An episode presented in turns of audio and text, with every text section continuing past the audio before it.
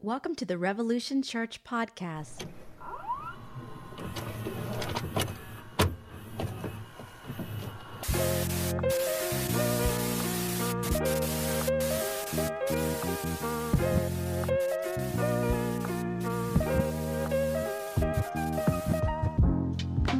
and we're live. The chat works because I just threw a chat in there.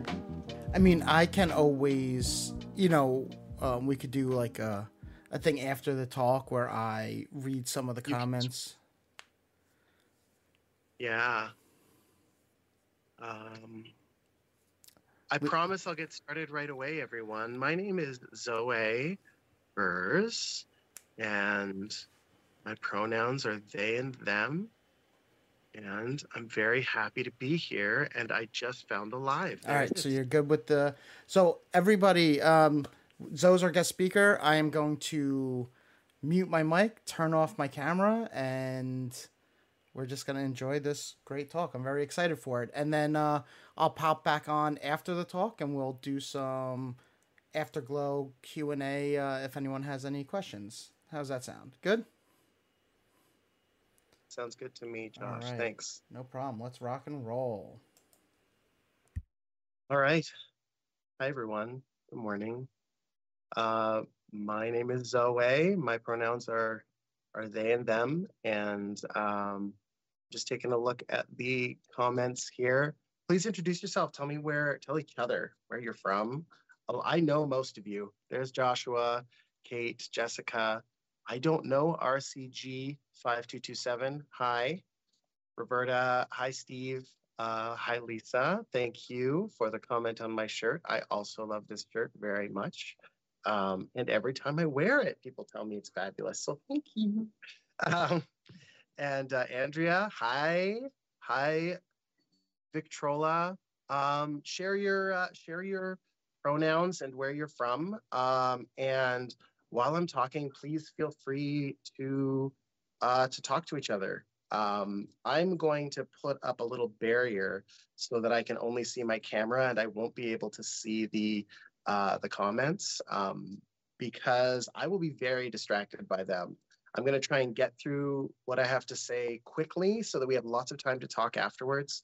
And uh, I'm going to go through the comments after I'll take the little barrier down and I'll look at the comments. And if there's any questions, I'll interact with them. And I'm hoping that while this is happening, y'all will interact with each other. And um, yeah, uh, in fact, a lot of what I am talking about today has to do with uh, nonviolent communication. With uh, well, I mean, I'm gonna get there. It's kind of my final, my final conversation, final bit of the conversation, and uh, and so um, I'm hoping that there will be some interaction and even some disagreement because uh, as uh, I, I guess I'll just say right at the very beginning, um, at the end, I'm going to talk about some some. Actually, you know what? I'm going to spill the beans. I'm not going to bury the lead. I'm going to go ahead and tell you what I'm going to tell you at the end, and I'm going to encourage you to practice these things. And then at the end, I'm going to say it all again. So here they are. Um, so here's my, my, my final points on the practice of nonviolent communication. I encourage you to do the following. Uh, did I write them down? Yes, I did. okay. Um, be vulnerable. Share with people what you're feeling. So, uh, some so often we come up to conversation with other, other people, belief to belief, and uh, the beliefs that we hold um, uh, are, are often quite crystallized and uh, even close to our identity. Just a moment. Excuse me. Uh, close to our identity, and um, and it can be very difficult for somebody else to hear what we have to say. Oh, I'm I'm already preaching the end of my message. Um, to hear what we have to say. Um, if they also have a belief that's contrary, that is very close to their identity. Um, but if you can share how you feel, uh, not just not just what you believe, but how you feel, and you can put yourself in that vulnerable place, um, and you can listen. This is the other part to how the other person feels. Uh, then you may find yourself having a more productive conversation. Also, one other thing is uh, describe what you need. So um, you might uh, you might be having a discussion about about um, about trans rights in the United States. And uh, maybe you have a friend who's trans, or maybe you're trans, or you have a child who's trans, and uh, or maybe you just are an ally and you care very much about uh, about trans rights and safety in the United States. Um, talk about what it is that you that you need or that you're asking for from the other person. Um, maybe you need them to listen to your story. So yeah, and then listen to what it is that they need. Maybe that other person, the thing that they need is assurance that children in the United States are going to be safe. Maybe they've heard a lot of rhetoric about safety um, around uh, around trans identity and what they want is to know that you care about their children and their children's safety. Um, you can acknowledge that because likely you share that value. Uh, so anyway, there you go. Now you don't even have to listen. If you if you like what I just said, then I mean, just uh, whatever. Ignore what I have to say from now until the end, and just uh, talk amongst yourselves. Um, uh, so we've got some folks from Arizona. Uh, let's see. RCG is from Pennsylvania. Roberta is from New Mexico. Hi, RCG. Uh, and thanks, Lisa. Um, thanks for sharing your pronouns. Um, hi, Selena. Um, yes, we did have the chat turned off, Chris. Uh, it was a it was an error earlier, uh, but it's turned on now. It's no problem. Um, there you go. So I think I think that's all for now. I might take a look at the comments again in a moment because uh, I have some questions. Uh, if it turns out that the delay makes it too difficult, then um, then I will stop trying to do that and just just give the message. So here we go. Oh, uh, I'm going to start by saying thanks to Joshua and, and to Jay. Uh, Joshua, thanks for uh, your work yesterday and today, and for the work that you do to support uh, Jay to support Revolution and for helping make this happen. Uh, Josh is behind the scenes right now, uh, literally on the other side of the continent, um, running this video feed through two apps, which is why there's a significant delay. Uh, and um, that's just neat. Thanks, Josh. And uh, Jay, uh, we miss you. Jay uh, got to see the Circle Jerks and Seven Seconds last night, so jealous. Uh, also, he got to meet Kevin Seconds and uh, got an autograph. If you go to uh, his his Instagram page, he put that as a post. So, yay for Jay. Uh, we miss Jay, and thanks for this opportunity. Also, I wanted to share a photo. you'll see since I've been here that over here, uh, there is a photo of Jay and I from 2002. Um, but that photo I am less excited to share than I am the photo following because, uh, well, first of all, the first photo, I have no idea if Josh has already put up the second one, but uh, in the in the first photo, uh, you'll uh, uh, you'll notice you won't notice, but there's a little dot on my collar. That's a Canadian flag pin. And way back in 2002, uh, Jay was was um, a little bit more rough around the edges than he is now, and he definitely did call me out for wearing a Canada flag pin back in 2002. Uh, he a little bit of light ribbing. Um, and thanks, Jay. Uh, I'm an anarchist now, so I blame you. Uh, and then the the guy in the background, uh, that's Derek Mensch. He's uh, uh, he's a, a, a mutual friend of Jay and I, I guess you could say, and a punk that was um, photobombing pictures before that was a thing.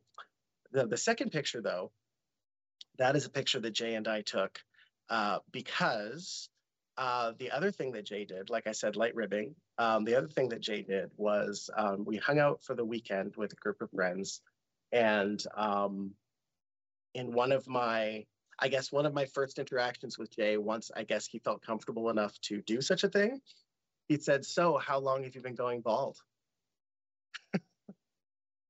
uh, with sort of a little half smirk, and uh, and I said, "I've been going bald since high school. How long have you been going bald?" and uh, uh, yeah, so we had a little bit of a connection there, and I insisted that we take a picture. So there it is.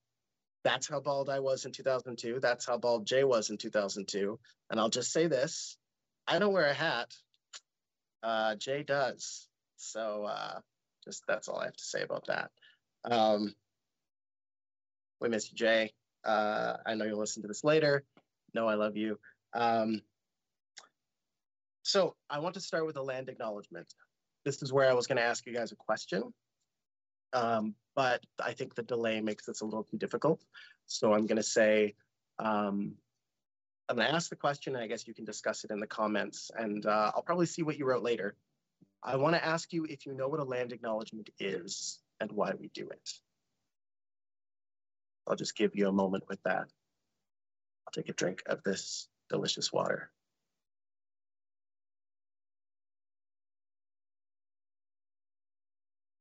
What is your experience with land acknowledgements?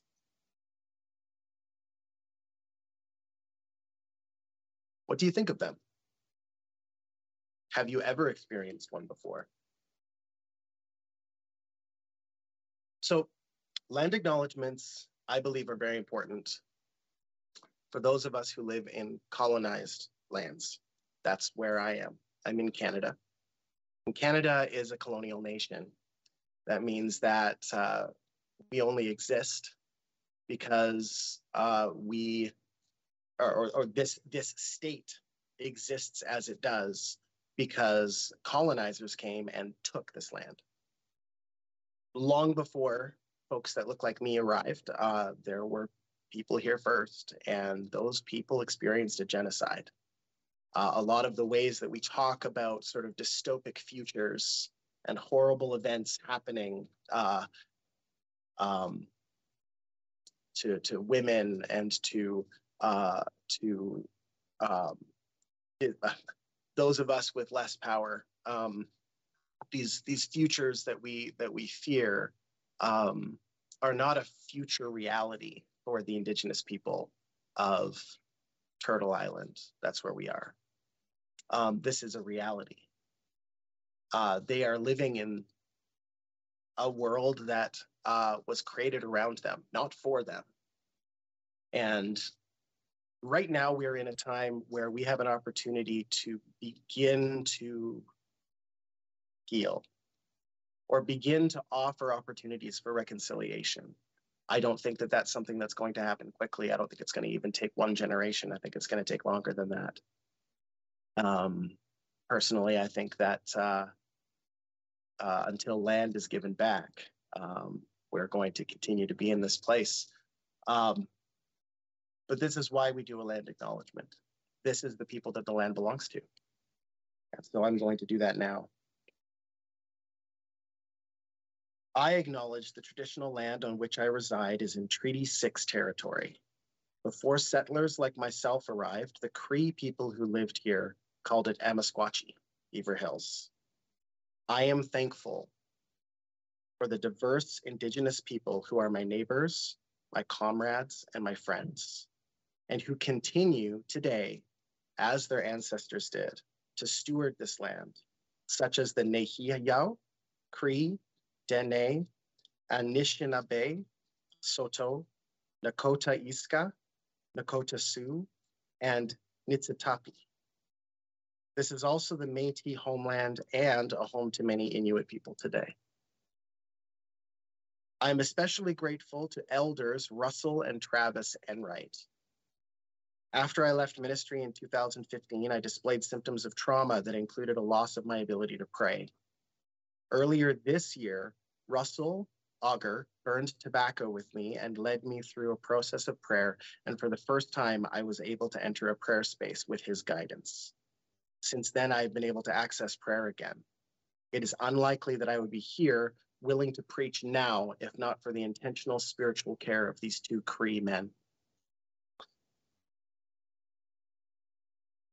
This, uh,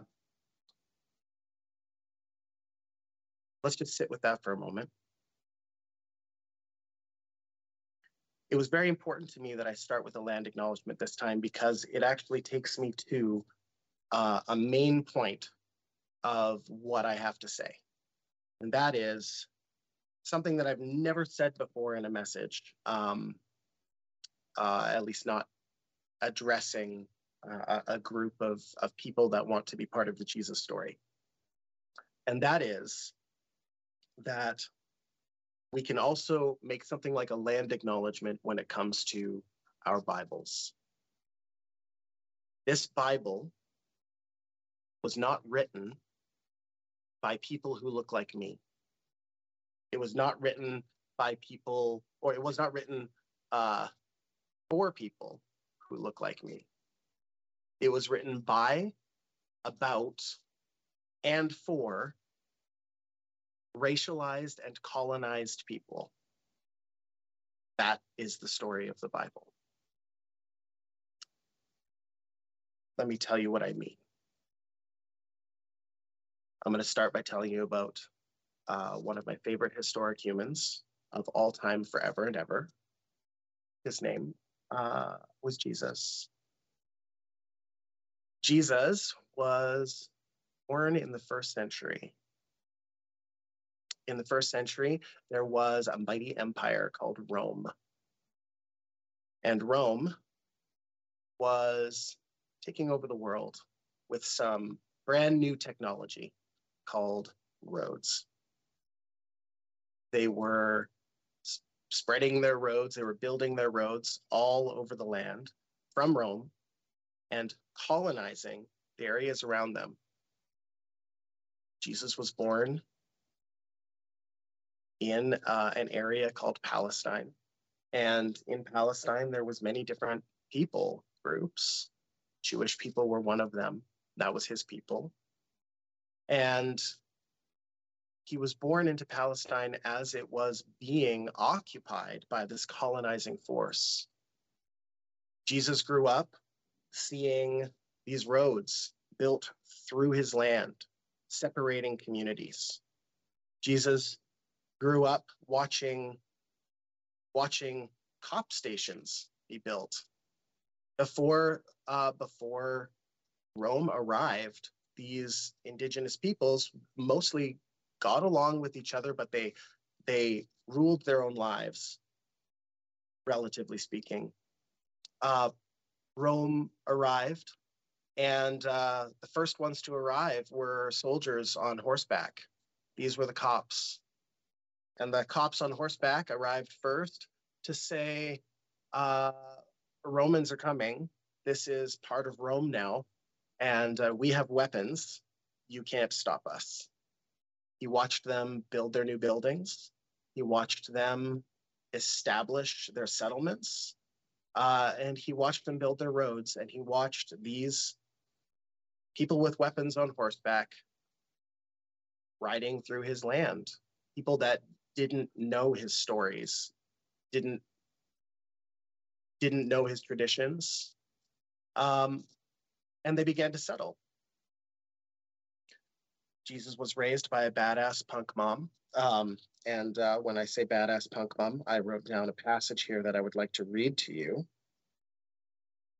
Um, Luke chapter 1, verses 46 to 55. So for those who uh, who who forget or didn't know or doubt that uh, Mary was a punk rocker uh, here is a song that she wrote Luke chapter 1, verse 46. So, keeping in mind that this is the world that she lived in, this is what she said upon uh, discovering that uh, she's going to have a baby. She says, My soul magnifies the Lord, and my spirit has rejoiced in God my Savior, for he has regarded the lowly state of his maidservant. For behold, henceforth all generations will call me blessed. For he who is mighty has done great things for me, and holy is his name. And his mercy is on those who fear him from generation to generation.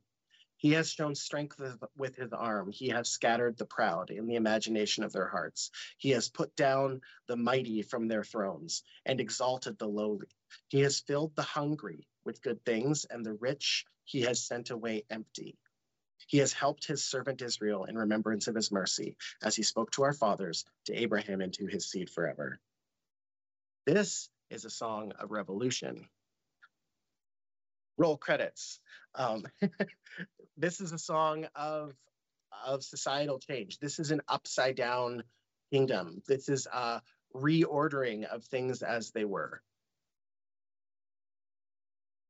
And this woman raised Jesus. She raised Jesus with the stories of the Maccabees and the other revolutionaries who lived in just a few hundred years before Jesus. Um, my camera's wiggling because my phone is on a cat tree and uh, Hobbs, my beautiful kitty, is at the top of the cat tree and he can do whatever he wants. Um, and that means my phone's going to wiggle.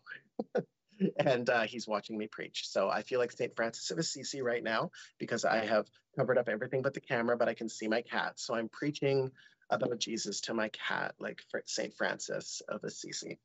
Um, uh, so Jesus heard these stories of the revolutionaries, and and Jesus would have been familiar with their names because the names that were given to children at that time in the first century uh, were the names of those Jewish revolutionaries. This was a people that were ready to see things change. They weren't happy that Rome was there. Uh, Jesus grew up uh, in a poor area. He was in a disadvantaged area. He didn't live in the center of the cultural um, cultural zeitgeist. He was in Galilee. He would have known zealots, the people who were ready to throw down, to change things that uh, that they were seeing around them to overthrow Rome, even to die. This was what Jesus grew up in. This was Jesus' normal. Jesus heard the stories of his people. And I'm going to tell you one of the stories now. Or rather, I'm going to tell you the story. Here comes the Bible. The rest of my reference for this message is the Bible. Here it goes. Um, the Bible Zoe version. Um, so Jesus' mom would have told him the story of 500 or so years ago, another time when Jesus' people were under empire. And at this time, uh, Jesus or Jesus' people found themselves under the empire of Babylon. Babylon did not respect the traditions and the stories of Jesus' people. Jesus' people were racialized. They were put into the poor area of town. Uh, they experienced violence, and uh, they were not free to uh, to worship and to live freely uh, and to use the land for their own good and for their own prosperity. It was stolen by Babylon. They were separated from their land. And during this time, Jesus' people said, What do we do? Uh, his ancestors, Jesus' ancestors, said, What do we do? And so they went and they gathered their stories. They gathered their texts. They looked back at all of their old stories and they said, let's put this together and make a book that we can share with our children and with our children of our children that tells the story of who we are, our relationship with each other, our relationship with God, and our relationship with this empire. they gathered their stories, and at that time, that's when they put together uh, the the texts that we call the Hebrew scriptures today, and the stories that they told.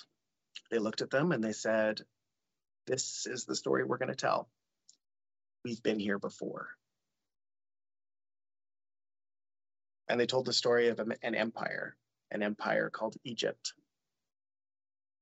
And they told a story of an empire called Egypt and said, This is an empire that fell a long time ago because empires fall, they don't remain.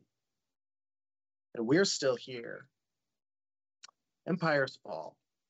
Not only that, but this empire, it was on our backs that this empire was built. We lived in a, a little ghetto of Egypt called Goshen. And we were racialized and we were separated from the rest of the people of Egypt. They had the power. We did not. And we had to work all day, every day, for rations so that we had the privilege of uh, basically giving our bodies uh, to the death um, so that this empire could be built until a rescuer came. A rescuer named Moses. And Moses gathered our people and spoke truth to the empire. And we escaped that empire through the Red Sea. And then we became a nation. God destroyed our enemies. And the empire fell. That empire doesn't exist anymore. And now here we are in Babylon. And in Babylon, we can remember that this is another empire. They're not like us. We don't live this way. We live differently. We follow our traditions and we follow our stories. But this empire is not going to last forever. One day, this empire is going to fall. And they waited for another Moses. These are the stories that Jesus heard. This is the reality in which Jesus lived.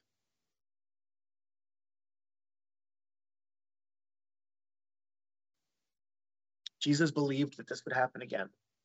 This is what he was taught. There will be another walk through the Red Sea. Babylon will fall as Egypt did, and we will be free. He grew up with these stories. Jesus believed these stories. He knew that Egypt had fallen. He knew that Babylon had fallen. He knew that Rome would fall too. Jesus paid very close attention to these teachings. Jesus grew up, gathered people around him, people with names taken from the previous generation's revolutionaries. People including a tax collector, somebody who was in cooperation with the Roman Empire, and a zealot. Among his people, at least one, a zealot, someone who was ready to give their life and violently uh, overthrow Rome. He gathered his people and then he began to teach something new. Um, to do so was not new. Uh, the rabbis of the time would learn the stories, the stories in this gathered book, and they would they would interpret them and they would teach from them and some of the people some of the people uh, that uh, that told these stories would tell stories and say what we really need to do is we need to um, we need to follow all the laws that we see in this book and we need to do it perfectly. And if we follow all the laws in this book perfectly and we we do everything that it says in every single way once everybody has done that then moses will appear and magic will happen and Rome will fall. Then there was another group of people, and they said, no, no, no, no, no. This book is just a way of us understanding, uh, you know, how to get along with Rome. And uh, these were a more intellectual group of people. And they said, we're just going to kind of get along with Rome and we're going to do our best to be our own people, but we're still going to, you know, recognize that these are these are our neighbors now, and we're going to get along. And uh, and then there were others that took these stories and said, "This is not who we are. We are separated from these people." Just like uh, just like Moses took the people out of Egypt, uh, we should be out of Rome. And they left. And they just lived in the wilderness and said, We're going to live separately from all of this. We're not going to participate in any of this. Uh, we're not going to use Rome's money. Uh, we're we're just going to live in tents on the on the edge um, and, uh, and, basically had had a communal lifestyle together. Um, so there was lots of different teachings at the time, and Jesus' teachings were about the kingdom of heaven. The kingdom of heaven was a community that existed after empires had fallen. It was a community that was more real than Rome or Egypt or Babylon. It was a community that would never end, would continue to, to organize and would organize according to love and justice and mercy and faithfulness. And he taught how to live in that kingdom now.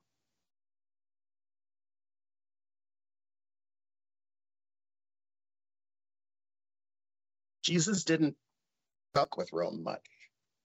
Uh, Jesus' way was to gather people, people who many of them were what we would call internally displaced persons, folks, uh, folks probably who had lost jobs, um, folks who might not have had homes, folks who uh, who were among the racialized people, the least among them. How do we know that those were the kinds of people that Jesus was gathering? We know because the stories of Jesus are of him teaching thousands of people and then feeding them. Uh, and when we imagine a large group of people gathering to hear someone speak outside, uh, and they're listening long enough that they don't have food to eat. Uh, it makes a lot of sense that these were not the wealthiest. These were not the uh, the folks with the most influence. Um, these were your regular working people trying to make it in a colonized land as a racialized group of people. That's who he was speaking to. And when I say that's who he was speaking to, I mean there were probably soldiers present. Um, in Luke, we have a story of Jesus basically making his way across the countryside, gathering people as he goes. Once again, who who drops what they're doing and follows somebody who's walking across the countryside talking about a new way of living, unless they don't have a lot to lose. and Jesus walks across the countryside and he and he makes his way towards Jerusalem. Now, there were probably cops present because in situations like what I'm describing right now, cops find themselves present. Uh, so I'm not saying that Jesus said these things and other people didn't hear them. But over and over and over again in Jesus' teaching, we see him stating and demonstrating that the stories he's telling are for his people. Therefore, his group of people in occupied Palestine, especially the Jewish people, and he speaks of the ministry of those who follow him being a ministry to the least of these.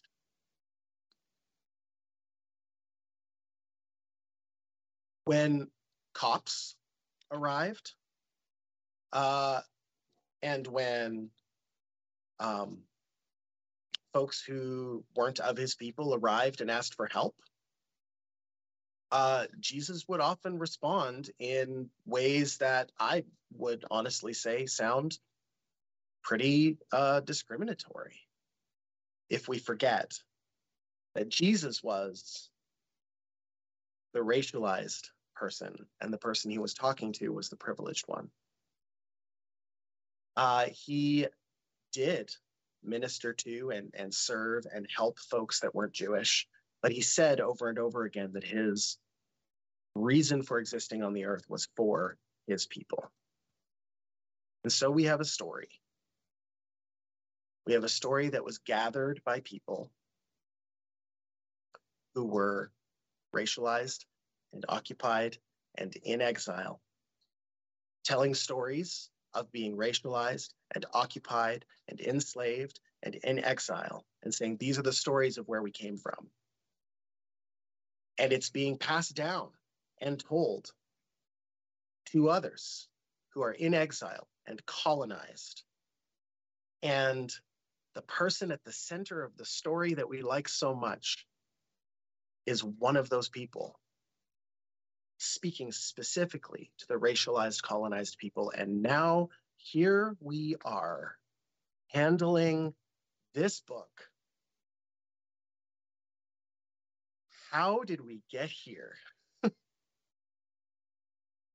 How did somebody who looks like me, living in Canada, a colonizer, end up with this book, reading this book? With what lens do I read this book? Who do I have in mind when I read this book? Who is speaking to me?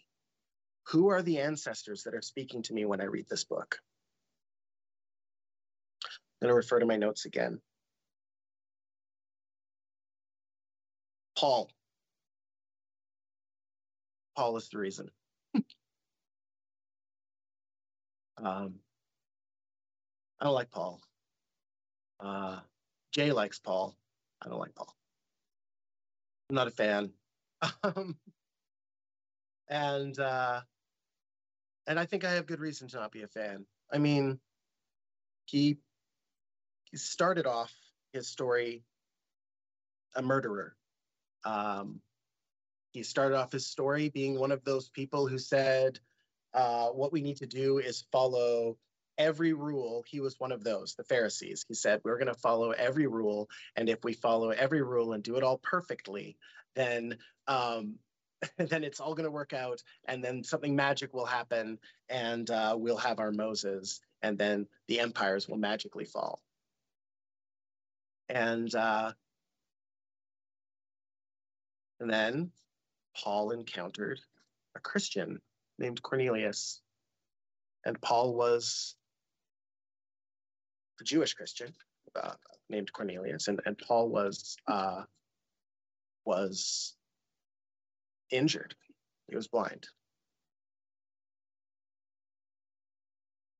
And while with Cornelius, he learned about Jesus. And uh, he came to a new understanding. Paul, however, was not like Jesus or like a lot of the people that followed Jesus. Paul was a person of great privilege. And Paul found himself now in a tradition that was following the teachings of a man who insisted on living the kingdom of heaven now. Jesus had said the kingdom of heaven is among us. Jesus had said, not that one day after we die, we're going to go to the kingdom of heaven. Jesus said, the kingdom of heaven is among us. It's inside you, it's in your relationships. We can live this now. And the way that he taught this is he taught about mutual aid. He said, if you have something to give, you need to give it.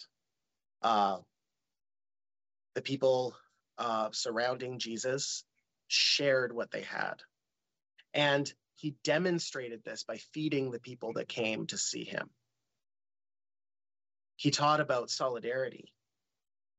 He taught about seeing the other like you see yourself. He taught about love. He taught about loving others as you love yourself. And he said that this was the way that we're going to have a different, different kingdom, that this was contrary to the way of empire. Uh, and this is what Paul heard. Jesus taught a nonviolent way.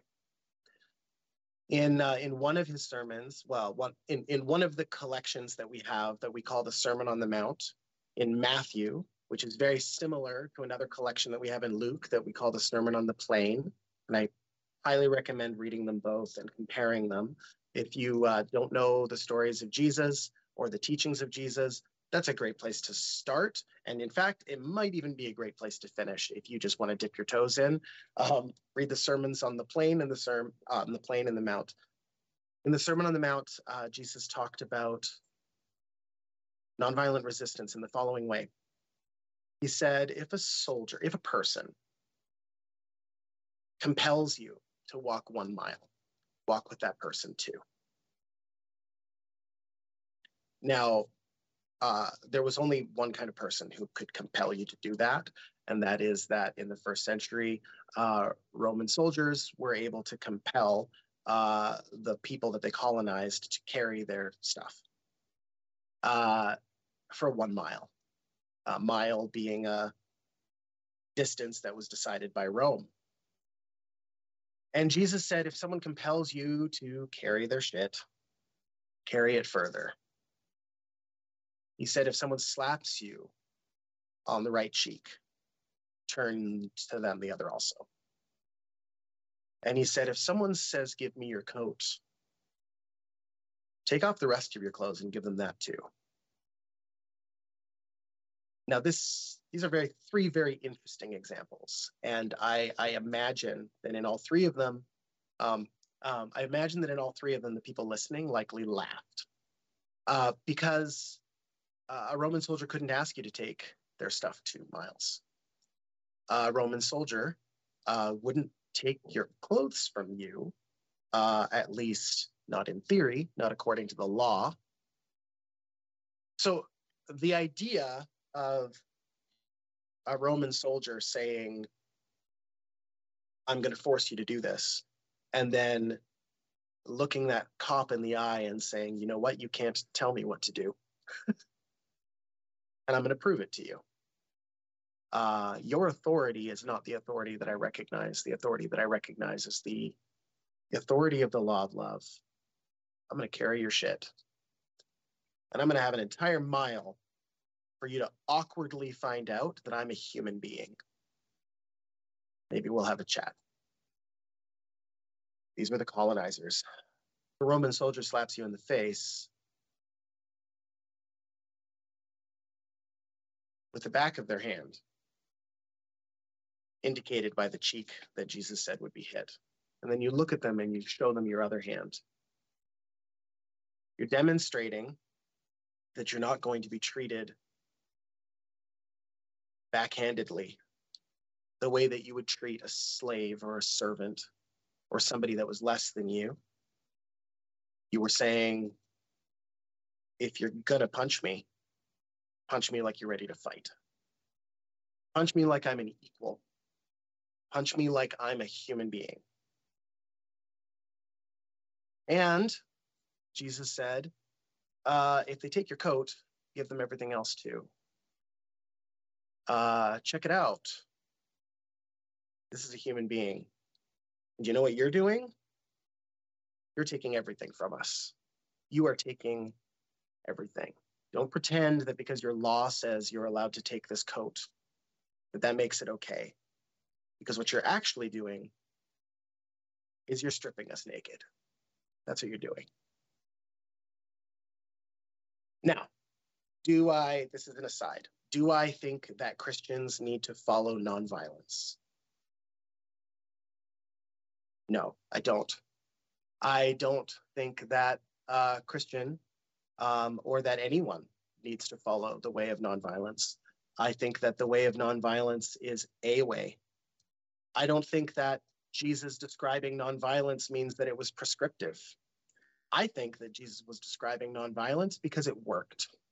I think Jesus was describing nonviolence because people didn't need to get unalived over a cop saying, carry my stuff. I think that Jesus wanted his people who were living as though the kingdom was now to live as long as possible. Uh, and in so doing, to take opportunity to show that they were living that way when they were living with each other and sharing what they had in solidarity and in mutual aid, living as though Rome was not occupying them and saying, we are going to govern ourselves, even though this is here. We're going to organize until we make this empire irrelevant. But also, uh, when forced into a circumstance where you have to interact with that empire, to stay alive and to continue to live as though that kingdom is inside of you. I'm not going to, and I don't uh, uh, believe that that I have any right, especially as this person that's got my colonized uh, ancestor past and this skin color, uh, to say that anyone should have to uh, follow the nonviolent way. However, it is a way. It is a way, and it can be effective. Um, Martin Luther King Jr. followed the way of nonviolence as inspired by Jesus and as, uh, as described by Leo Tolstoy in the The Kingdom of God is Within You. Uh, Leo Tolstoy's uh, a, a, a, seminal work of Christian anarchism and Christian nonviolence that I also recommend. Leo Tolstoy's uh, description of Jesus' nonviolent way. And, uh, and it was effective.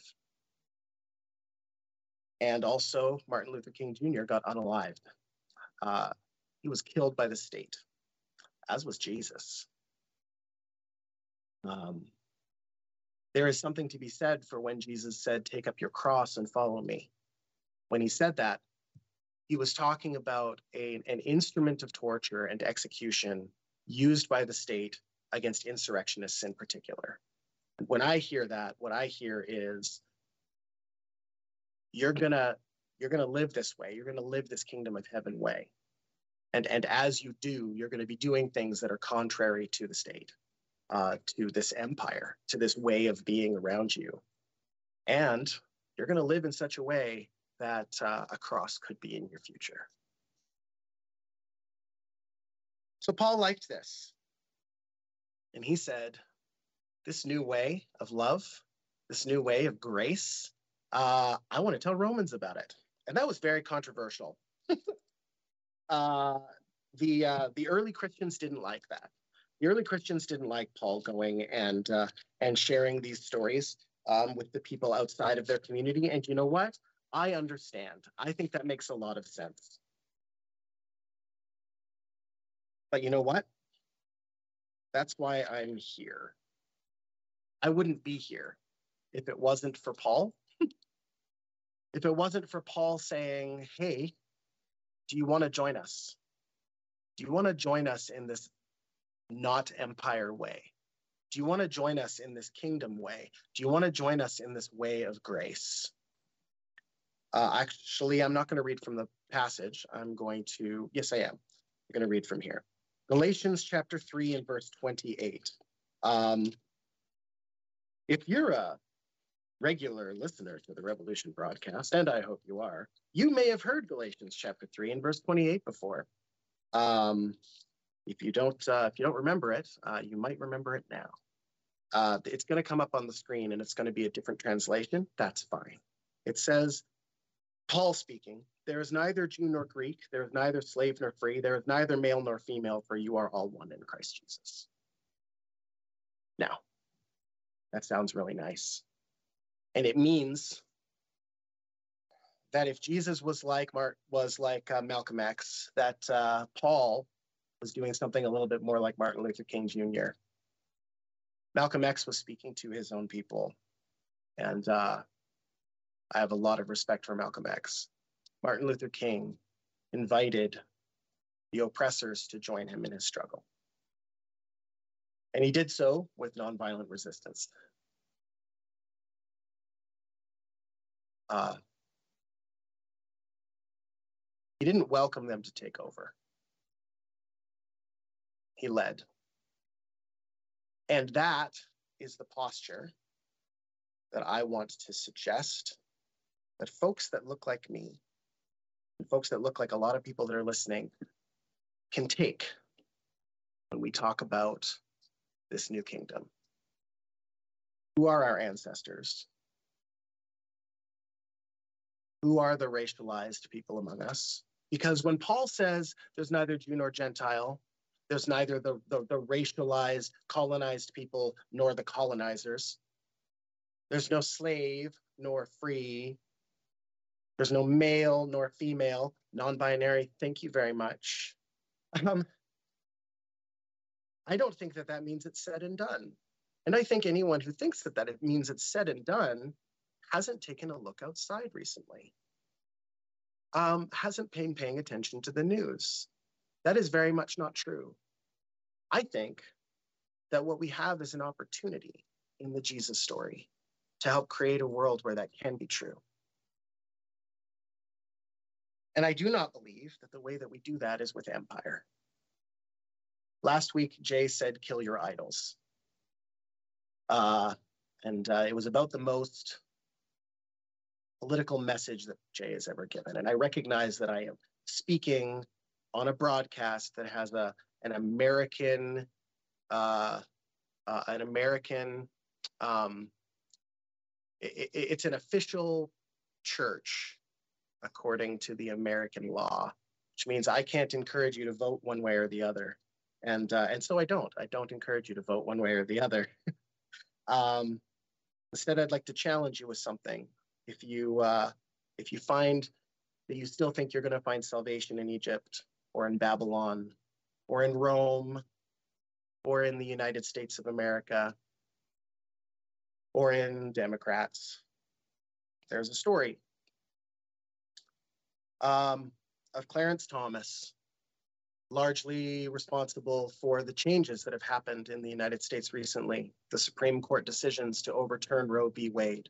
He made it. He made a uh, a statement saying that he also thought that the Supreme Court needs to reconsider the decisions to say that two consenting adults can get married, whatever gender they are. He wants to reconsider gay marriage. And he wants to reconsider privacy in the bedroom, meaning consenting adults can do what they ha- can can do what they want behind closed doors. He wants to reconsider those Supreme Court decisions. Um, Clarence Thomas, what became a Supreme Court justice during the time of George uh, Humphrey uh, Willow Bush. I'm not American. I don't remember his middle names. And uh, so George H.W. Bush was the president, and and Clarence Thomas was nominated. When he was nominated, it was leaked that there was credible evidence that he was a sexual abuser. Uh, the accuser was Anita Hill. And uh, so Anita Hill was called forward by the Judiciary Committee because they were forced to do so um, because it had been leaked. And Anita Hill came forward and she testified, and it uh, was heard by the Judiciary Committee. And that Judiciary Committee uh, did not want to do this. And they made it clear that they uh, would not allow any um, any other witnesses to come forward, even though there was at least one other woman who could corroborate these claims and say this is not a man who has the uh, the uh, the lifestyle of a judge. Um, the head of that judiciary committee was Joe Biden. Um, Joe Biden, who last week, I'm going to read this properly. I'm not an American. Joe Biden, who last week appointed a conservative pro abortion federal judge last week. Um, we can't we can't put our trust in Babylon, but we can we can resist Babylon, and we can create a new world. We can sing like Mary did. We can gather people. We can listen to the racialized and the colonized people. We can follow their lead. We can listen to their stories. And we can participate in a world that will exist after empire is gone. Now, this is where I wanted to take us to nonviolent communication. I'm almost done, and I think I'm over my time, um, but we're going to take some time. Uh, we are going to take some time. Oh, I see that there's been some conversation. I hope that you all have been disagreeing well, which doesn't necessarily mean agreeing to disagree. Okay? I'm going to bring us back to nonviolent communication. I have a few tips. Okay? Here are the basics. First of all, this. Um, I encourage you to be angry and have your feelings if you have them. I encourage you, I'm not saying encourage you to be angry. I'm saying if you are angry, I encourage you to, to have those feelings and to express them and to let that teach you about the injustice and the the separation between what it is that you know that you need and the things that you know that you want and the way things are. It's good to be angry when you see that things are not as they could be. I encourage you to have joy uh, when you're feeling joyful and to express that joy loudly. Uh, and as you do, organize.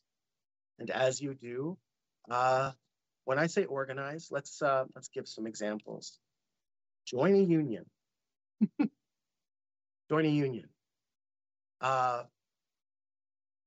find a union uh, for your particular type of work and organize with people and learn about that history of organizing in a way that is outside of the capitalist frame. Um, join an affinity group. Join, a join a group of people that are uh, together for a purpose that is making change we do live in empire and we can have conversation with empire. And sometimes that conversation means standing up and saying no. Um, join those groups. Listen to the people that are already doing it. And hey, maybe we can have conversation as a community for how we can do that because we exist in a space where a lot of us have communication with and and and experience among white evangelicalism. That's i mean we are one degree of separation from that. And i'm telling you within that community we have great opportunity to influence and make change because we're close to it. And sometimes a lot of the times that's not going to look like angry organizing or waving flags or banners or marching or occupying. Um, a lot of times that's going to look like conversation. The people that you work with, your family. We're white. uh, we have the opportunity. I forgot to say this at the beginning of the message. Not everyone here is white, and I understand that. I was going to talk about nonviolent resistance, and I wanted to make it clear that when I'm talking about nonviolent resistance and suggesting that it's a way, that it isn't necessarily a way for everybody, I wanted to make it clear that I'm talking to white people and that um, uh, as white people, we have opportunity to talk to the people around us um, uh, and have privilege to do so um, about a different way of living. So the basics are this. Um, allow yourself to be vulnerable and talk about your feelings. Uh, we like to sloganeer and we like to we like our we like our slogans. We like our slogans like my body my choice. Um, that's great. That's great for a poster. That's great for a banner. That's great for a 15 second commercial spot. Um, it may not work when talking to uh, Uncle Bob. You might need to expand a little bit on what that means. What does it mean to respect the autonomy of, of each person's body and their choice to do with that body what they want? Um, or what um, I'm not going to give any more examples because I'm running out of time. Um, what does it mean to you? What is your experience? Now, in this in this case, this might be like showing someone your other cheek. This doing so, making yourself vulnerable in this way, might mean that you get slapped. It might mean that you find yourself naked or that you're walking a long way. Um, and it might mean that you make it ally. The second thing is, is, is make your needs clear. What is it that you want from this person in particular? Okay.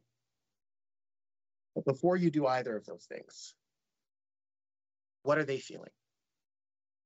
Um, I wouldn't doubt that uh, a lot of folks um, are going to have a lot to say about the safety of children or about the life of a fetus.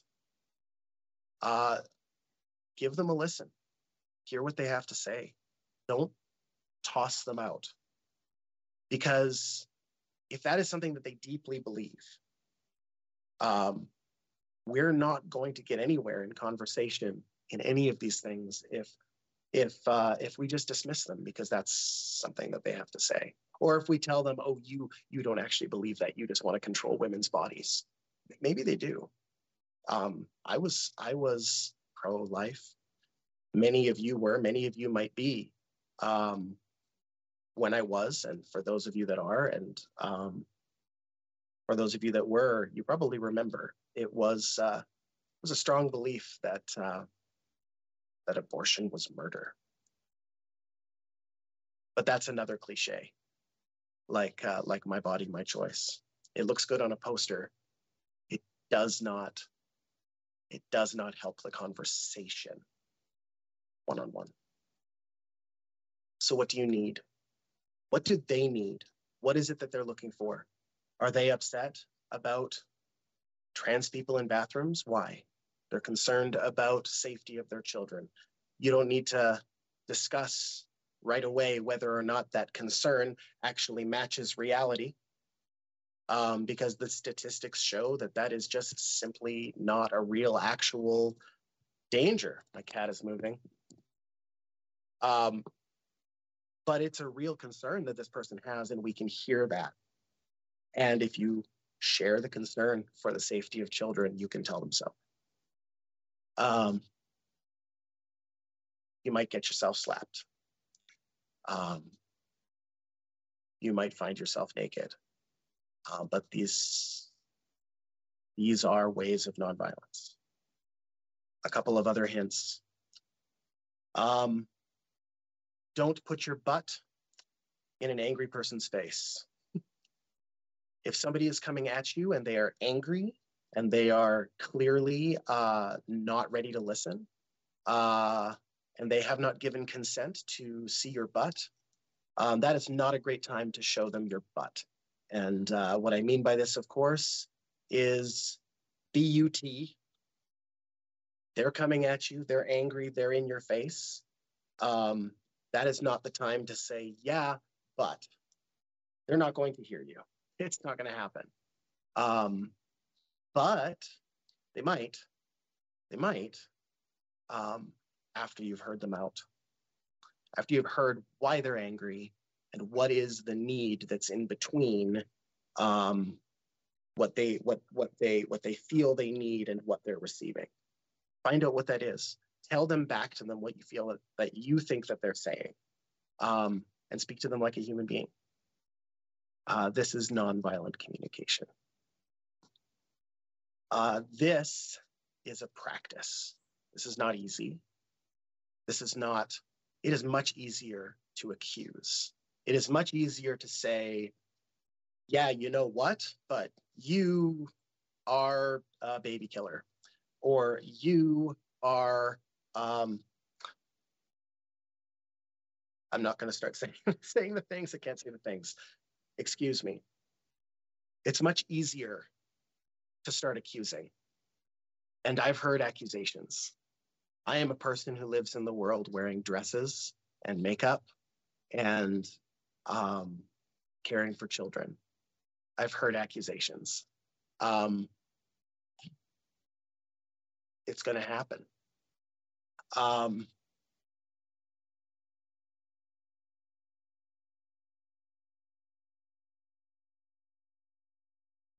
and a new kingdom is coming.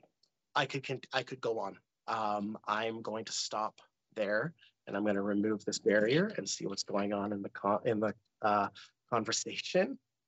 Uh, uh, Josh, I know that we're over time. Um, Oh, there's a well. lot going on here. Uh, if you want to come back, um, Oh, I'm here. I'm here. That was a great, great, great talk. I uh I was taking notes and I'm gonna have to listen to it uh, again because there was I couldn't write fast enough. That was gave me a lot to think about.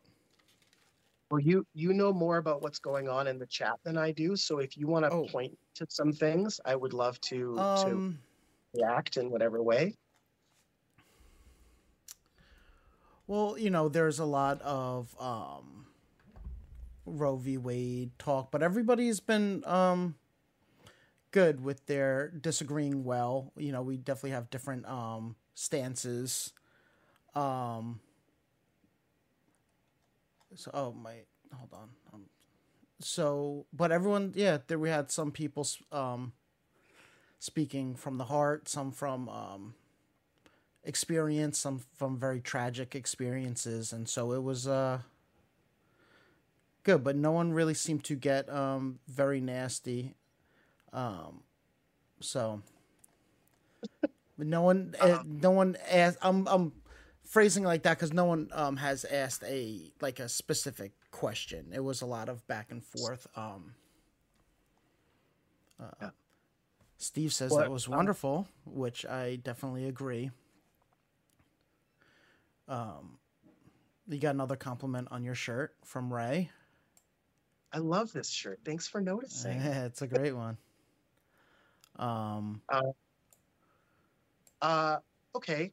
Um, well, why don't we like we're on a delay, but why don't we just like leave it for a moment and see Yeah, if there's sure. any any questions? I didn't get through all my notes, um, and uh, so yeah, I didn't get to as much of the uh, as much of the uh, hints and tips for nonviolent communication as I uh, I thought I might.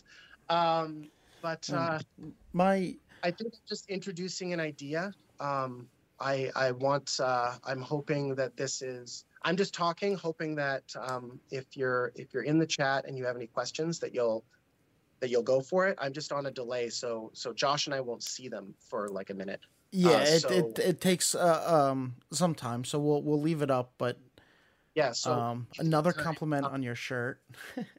my intention my intention here was to was to complement um, the things that Jay has been saying, what, I believe that this uh, community is about, um, but to give some that that practice that I described of nonviolent communication is one step, one tiny nugget of how we can actually put this kind of world into practice.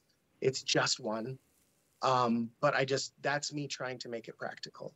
So um, so that's what I was hoping to do. Um, and uh, let's see if there's any other any other questions. Um, there were a couple things that I didn't mention. Um, thought terminating cliches. Maybe avoid them. Um, I guess I no no I mentioned sloganeering. Um, I mentioned um, accusations. Uh, there's a there's a there's a um, a logical fallacy called um, oh my gosh the name has slipped my mind right now. Um, there's a logical fallacy uh, or or there's there's two logical fallacies that I think are are are relevant. Um, one is, uh, oh my gosh, Bad Religion sang a song, ad hominem.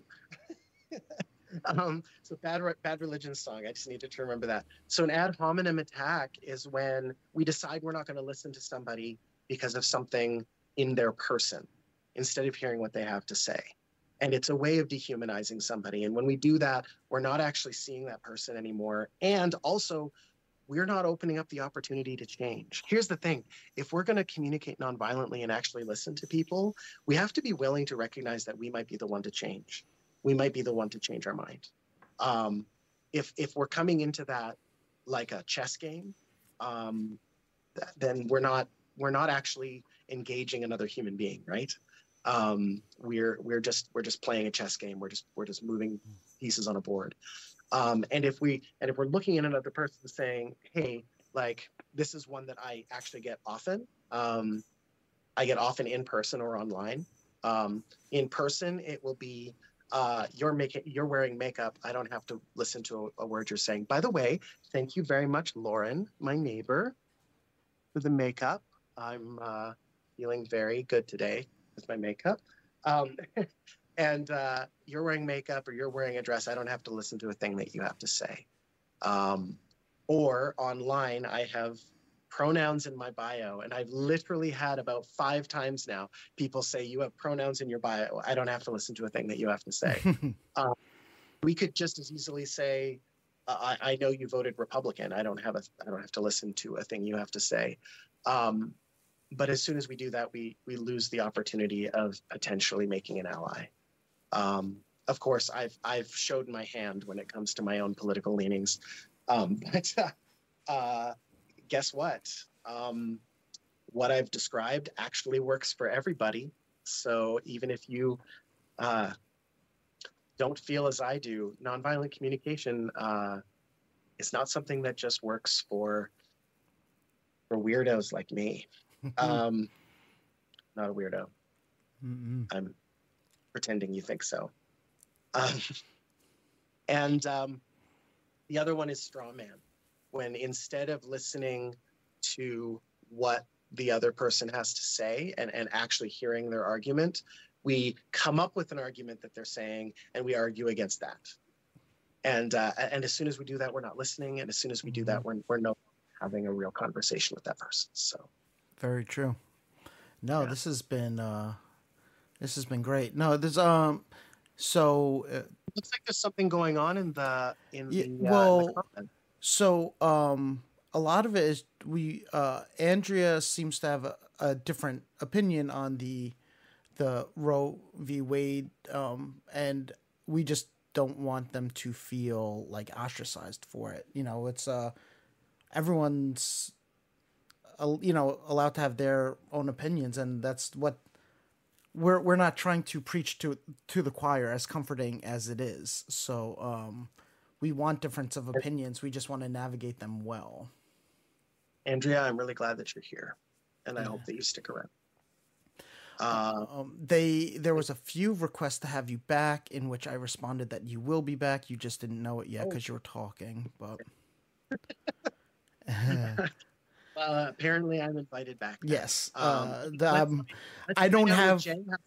I mean, I did say the F word at least once. And, yeah, I, know, I'll take it out. I have to do that for for Jay too. But I, I suggested that the United States was, you know, an empire, you know, on the July Fourth weekend. So, yeah, well, I mean, how what? Uh, it's like only America and the Roman Empire cover their heart, right? So with their hand. So it's uh. Yeah, Hey, Selena, I'm glad that you stuck around for this. Um, give me a call after. I'd love to talk to you. No idea how Selena's going to respond to this, uh, you know, privately with me. Not idea how this is going to go. But uh, Selena, I'm glad that you were here. Um, I hope that I uh, covered some of the things that you suggested. Um, when it comes to nonviolence, um, now that I'm like, oh yeah, Selena's listening. Um, when it comes to nonviolence, one of the things that I say when I say I'm talking to white people is um, uh, we we like to talk about Martin Luther King Jr. using nonviolence, and uh, we white people do. and uh, often when when white people talk about Martin Luther King Jr. using nonviolence, we will uh, we will say so uh, in a way that is prescriptive, as though we're saying, you know, you know, those people need to also organize nonviolently mm. because Martin Luther King Jr. did. Meanwhile, we're sitting on our ass and doing nothing. Um, nonviolence is a very brave, very bold, very dangerous thing to do. It's not for and the weak of heart. Say, yeah. Not at all. And when I say that I'm suggesting that nonviolence is a way, um, I'm saying that as a white person, um, I need to do it first. I'm saying I'm not going to prescribe that to folks with less privilege, privilege than me. I'm going to say I'm going to do this. Um, uh, and and uh, I'll say this: my my nonviolence, um, my nonviolence, even as it is, stops short of uh, when I need to protect my children. Hmm. It's uh, it's not a, it's not a. It's not something that we can just wave around because you know Martin Luther King Jr. said it, so we need to do it too, mm-hmm. or you know Jesus said, "Turn your cheek," so we should all go around getting our cheeks slapped. You 1st mm-hmm. you well, first. There's a an interesting story that I love with Jesus too. When he's on trial, a Roman soldier hits him with the be- uh, the butt of his spear, and Jesus doesn't strike back, but he confronts the person. Right? He says, "What did I do to deserve that? If I don't do anything to deserve it, then don't do it." You know, it's a very uh, it's not a violent confrontation, but it is standing uh, his ground uh, in response to it. So I, that always is something that sticks with me as well. He's not just we we often think of turning the other cheek as just getting walked over and uh, smacked around and discarded. But so that was uh, always something that stuck out to me as well. We have somebody in the chat. Um, Joseph Camp says, "I don't believe in being an ally. Yeah. I believe in being a, but not to everyone." It, I agree with you. I would like to speak to that. Um, I don't think that I made this clear enough. Remember, I was speaking to white folks, and um, and one thing that was in my notes that I didn't get to was this. Uh, before you even go ahead and uh, try to non-violently confront somebody, uh, yeah, you don't have to be friends with everybody. You don't have to make a friend of everybody. You don't even, yeah, uh, you don't have to do that if somebody is determined to misunderstand you, walk away. Walk away. Don't stick your butt in the face of an angry person. okay? Um, in uh, in Jesus' teachings, he also said, if you go into a town and you're not received, he said, knock the dust from your feet and go somewhere else. Don't don't do it. don't do it it is also nonviolent to walk away. That is also nonviolent. Um, and you know what? There are other ways of interacting other than nonviolence as well. Um, I am going. Uh,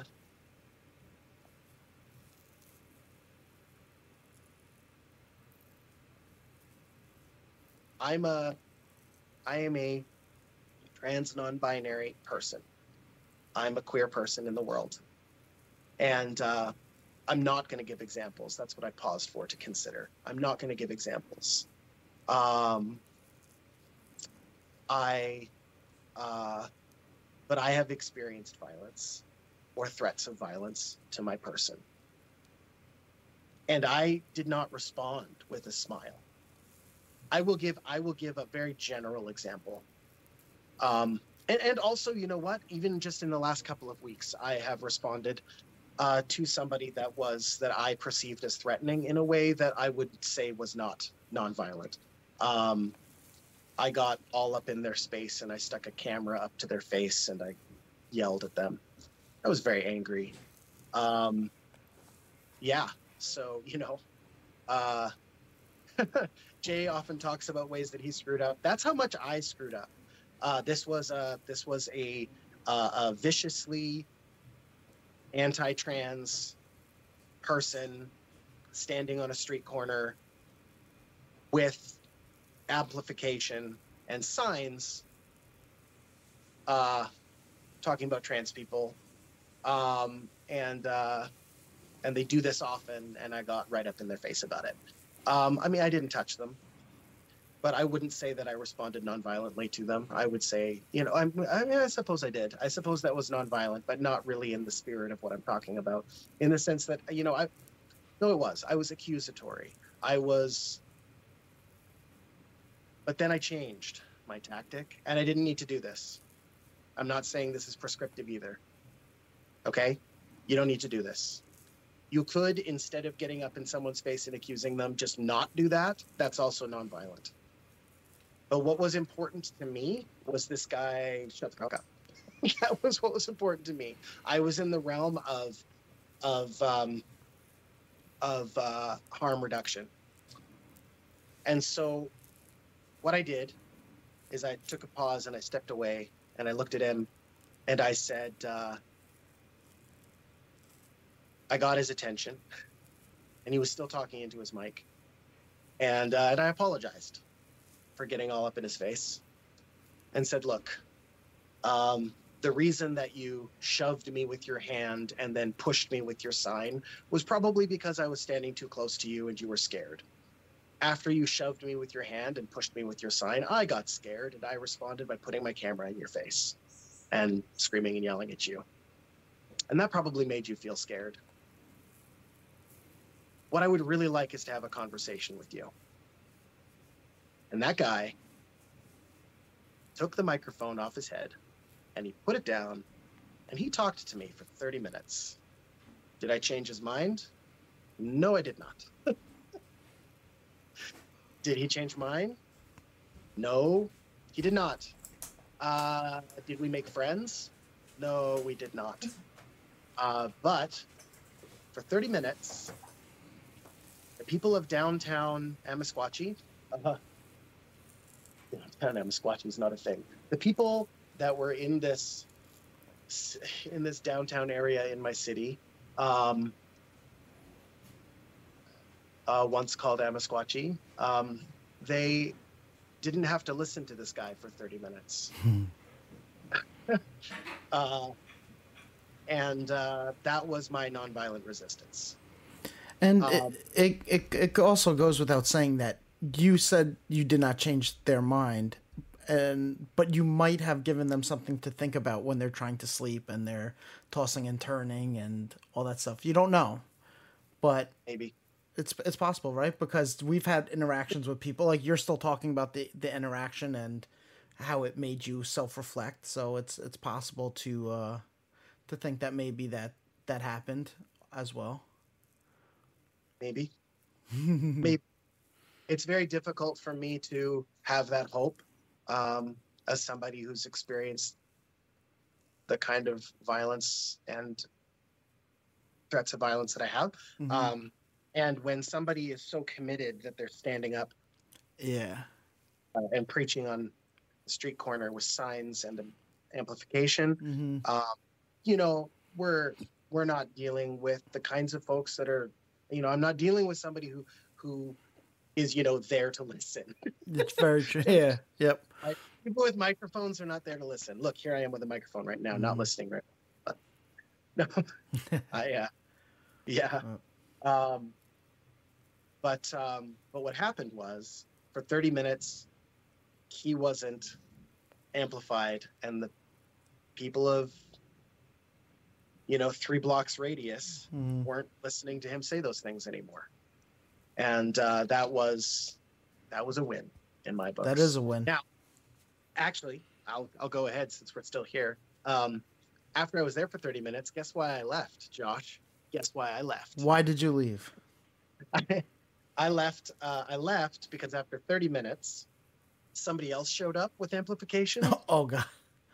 I think they were singing Dancing Queen. Okay. And they were they were covered in rainbows, and they had a they had a stool, and they had balloons and streamers and a bunch of other people wearing rainbows who also had balloons and streamers. Right next to this guy and they played dancing queen is what they started with i'm almost certain. And uh, yeah so you couldn't hear the guy anymore. And um, that was also nonviolent resistance. Yes, it was. It's great. That's great. That's the feel good story of the of the year. yeah So um yeah so so there you go have any questions shown up no, the comments on um on your your story and people are impressed and uh you know you have uh Celine said more power to you. Uh, defend yourself. You're not Jesus. You're a parent with kids and trans and have every right to be safe or get to safety. Very true. i would like to um i would like to offer the floor to joseph camp we have a trans black man in the, I- uh, I'm not trying to to undermine anything, but I'm not fully convinced that Joseph Camp is not a troll who has been um oh really troll. Yeah, I I cannot speak to it, but uh, there's been a few. we don't co- know that We don't know. There's a few comments and and baiting that seem to happen. So I just want to, because uh, you were not able to see it happening live. The few the few comments. camp like here thanks joseph uh um okay I could be very wrong. It's just I just want to fill you in on my my um Well, Joseph, instinct and Joseph, Joseph Camp. Um, okay. if I'm wrong, So- Joseph, I do apologize uh, the- publicly. But Here's, here's the thing. Here's the thing. Um, I just want to. I just want to take a moment to. Uh, um, Andrea, are you asking me what my passion in life is, or are you asking Lisa or someone else?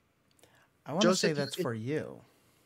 if you're around Joseph, then I would love, uh, I would love to to hear what you have to say. Um, if you say that you are a trans black man, then um, I think that what you have to say is important, and uh, I'm not going to assume that you're a troll. Um, and uh, and if you're somebody who's been here with a lot of disagreements, then um, maybe you're worth listening to, and maybe we can practice. Um, I mean, like this has already gone way longer than it's supposed to. So, but uh, um, Andrea, you asked me what my passion is life in life is. Um, I, my kids, easy. Uh, that's that's just the only thing that comes to my mind immediately. My passion in life is being a dad, more than anything else. Um, that's my. That's that's everything. It's the reason why I have a job and I do have a job now. For those who know that I've been looking for work and recently lost work, I have a job now, um, and I'm uh, supervising. Um, I'm supervising playgrounds uh, for the city of Edmonton. Um, so I'll be doing that all this summer, and as a city employee, I'll have opportunities to move on. Um, but also, that's the awesome. jobs That's that- great. The jobs that I applied for and the jobs that I, the job that I have, um, gives me an opportunity to be the best dad that I can be. Also, um, my kids can come to work with me um, and play at the playground, and um, and the path that I'm on uh, as a city employee gives me opportunities to pick roles where I will be as present for my children as I need to be. So. Um, yeah, thanks for all the congratulations. Um, Joseph Camp. Um, I'm gonna answer that question in just a moment. Okay, just, uh, just. Uh, um, my kids are 12. I'm gonna talk about my kids for a minute though first, because that's my passion. uh, so my kids are 12 years old on uh, July 6th.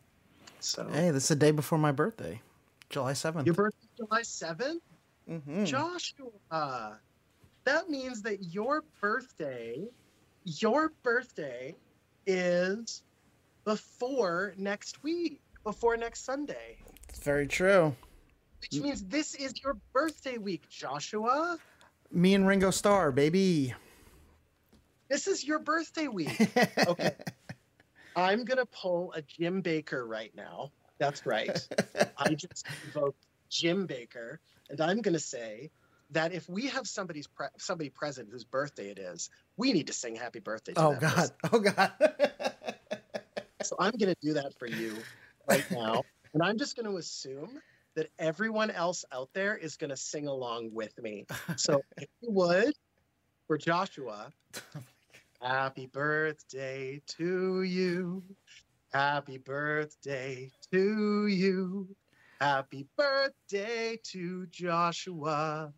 Happy birthday to you. well, thank you. Thank you very much. Thank you. That was great. Thank you. Um, so yes, um, I love being a dad. Um, July 6th, they turned 12. Uh, they just finished grade six and will be going to a new junior high school. That's what we call middle school here in um, in uh, uh, next year in September. Um, so uh, Joseph Camp asked what a woman is. So um, I'm going to start by saying that um, for those that don't know, there is a uh, conservative pundit named Matt Walsh who very recently put out a documentary called What is a Woman? And um, basically, it's a documentary of him filming himself asking people that question. The documentary doesn't exist to try and actually answer the question. The documentary does not exist to try to understand um, what trans people mean when they use the word woman. It doesn't try to do that at all. Um, and unfortunately, uh, that question, what is a woman, is like this documentary in the realm of those sort of sloganeering things that we say uh, in order to end conversation. It's said to try to trap somebody in a, oh, you're having a difficult time answering this question. well, then that just, you know, you're showing that you're an idiot or whatever. It's the it's a gotcha question. And in the realm of nonviolent communication, gotcha questions not helpful. So right now, I want to determine is Joseph Camp somebody who's walking the same direction as me? That's a thing that I uh, it was in my notes that I didn't say. Um, this is the don't put your butt in an angry person's face, right?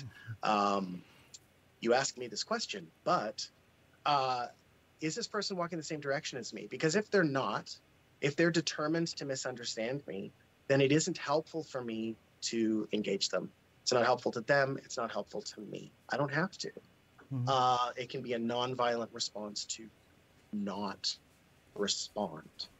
Um, I could also choose to uh, choose to make the most gracious interpretation and say maybe he's actually seeking knowledge maybe he's trying to understand Well, it, Because- it does go um, to be said that if you look back in the chat, they have been here for like an hour and a half, so it is Stuck it is around. possible. Yeah. yeah they've stuck around so thanks for sticking around joseph Yes. Thank you. Um, so um, I don't know much more about Joseph other than that he uses a lot of cap locks, caps lock, and um, that uh, that he's asking me this question. Um, so I'm going to assume the most gracious response that he doesn't know Matt Walsh, and even if he does, he's asking because he's actually trying to understand. Um, Joshua um, the best under the best uh, answer that I can give you is that um, uh, uh, first of all, sex and gender are two different things, and um, so when your question, "What is a woman?" comes, then my question becomes, "Are you speaking of sex or are you speaking of gender?" Um, because sex is a biological thing. Um, we are born with a certain sex. Most of us are born either uh, with uh, with genitals that look like a penis or genitals that look like a vulva. And uh, those of us with genitals that look like a penis are called men or male. And those of us with genitals that look like a vulva are called female. And um, some of us are born with um, with uh, ambiguous genitals, and uh, those folks are called intersex.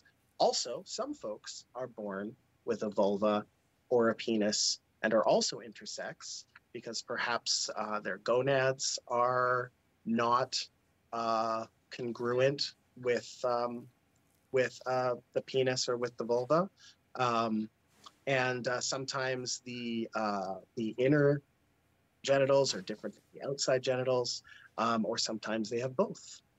So um, that's intersex, folks. Um, so if we're talking about biology, then in common speech, a woman could be described as an adult female person. Um, that is still common speech. Uh, however, um, gender is uh, gender is um, something that exists outside of just the, the genitals or the chromosomes. They have to do with what's going on inside of the person, inside of the human person, um, and the way that they interact with um, gender identity, gender expression, and gender, um, uh, yeah, gender identity, gender expression. I'm getting a lot of um, of uh, texts right now, No. so I'm uh, a little bit distracted. But gender identity, gender expression, and um, um, and some people are gender fluid. So somebody who identifies with as a woman might have different genitals than uh, somebody who's biologically female. Um, so yeah, I hope that answers the question. I mean, I think that's a very great and gracious answer. So thank you. Uh, there we go. I think um, I need to check my uh, my texts here. I think it might be about time to go. Yeah, I I think so. I did not want to cut you off because that was a very uh, Oh, great thing. But it is, Oh my gosh! yeah. I No, didn't realize it's, it was so long. Feel free to edit this down to like whatever it's supposed to be. Oh my gosh! No, but the chat, wonderful. This is the afterglow. I'm really it- glad. Well, exactly. It's a we haven't had a combination uh, talk after going a while, so of course that is going to be uh, longer. But it's after this, it's not going to be a live thing anymore. People could pause and come back to it later on. It, there's no uh, no need to feel uh, nervous about the length of, of the talk. It was great, but uh, I yeah, I think that Joseph Campbell, we might be um, uh, Cam- You know, Joseph don't- Camp, we might be don't need to use that word troll though. no, I'm no, Um, I'm saying that we might be uh, spinning our wheels, is what I was gonna say. Yeah. Okay. Yeah. Yeah. So, Uh, but yeah. either way, it was very great uh, answer. So, Uh, Joseph, Joseph, you can find me uh, on Instagram at Z O S O B I R S S, and I would love to continue this conversation with you. You can also find me at Queer Metamorphoses. That's Q U E E R M E T A M O R P H E S metamorphoses, not metamorphosis. Um, you can find me on Instagram with either of those. And um, so, yeah, I would, I'm very happy to continue this conversation. Um, Joshua, this, uh, this chat was lovely. Is it possible for it to be posted so that the chat is still seen? Is that so um, normally what I do is I will leave this um up until I do the edited one, and then I swap them. The edited, excuse me, um, the edited one does not have the chat. I do not know if that's a, po- a possibility because I uh, download it, but um, it will be up with the chat for a few days, and I will. I don't. I don't delete anything. So even if I when I swap them out, it still exists. It's not like deleted off Oh, of YouTube. does? Yeah, yeah. I may. I usually mark it to unlisted or private. This way, because what would happen would be the the next two videos would be the live be talk same. and the edited talk of the live talk. So that's why I try to do that. But Can we call one of them? Can we call one of them raw and one of them edited? yeah, we could. Yeah, I'll I'll Or definitely talk to Jay about like- what his um or like with chat and edited Like- without chat. And edited. Yeah. Yeah. Cool.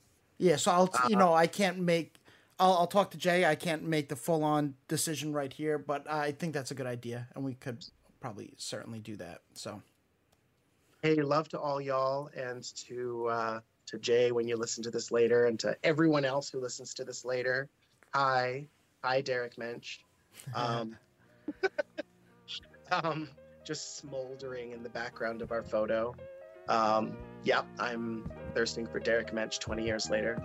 Um, so, hi, uh, hi, everyone else. Um, listening to this later, it was uh, it was a pleasure to be here, and um, and uh, solidarity to all of you. all right, thank you everyone, and um, we'll talk to you next week.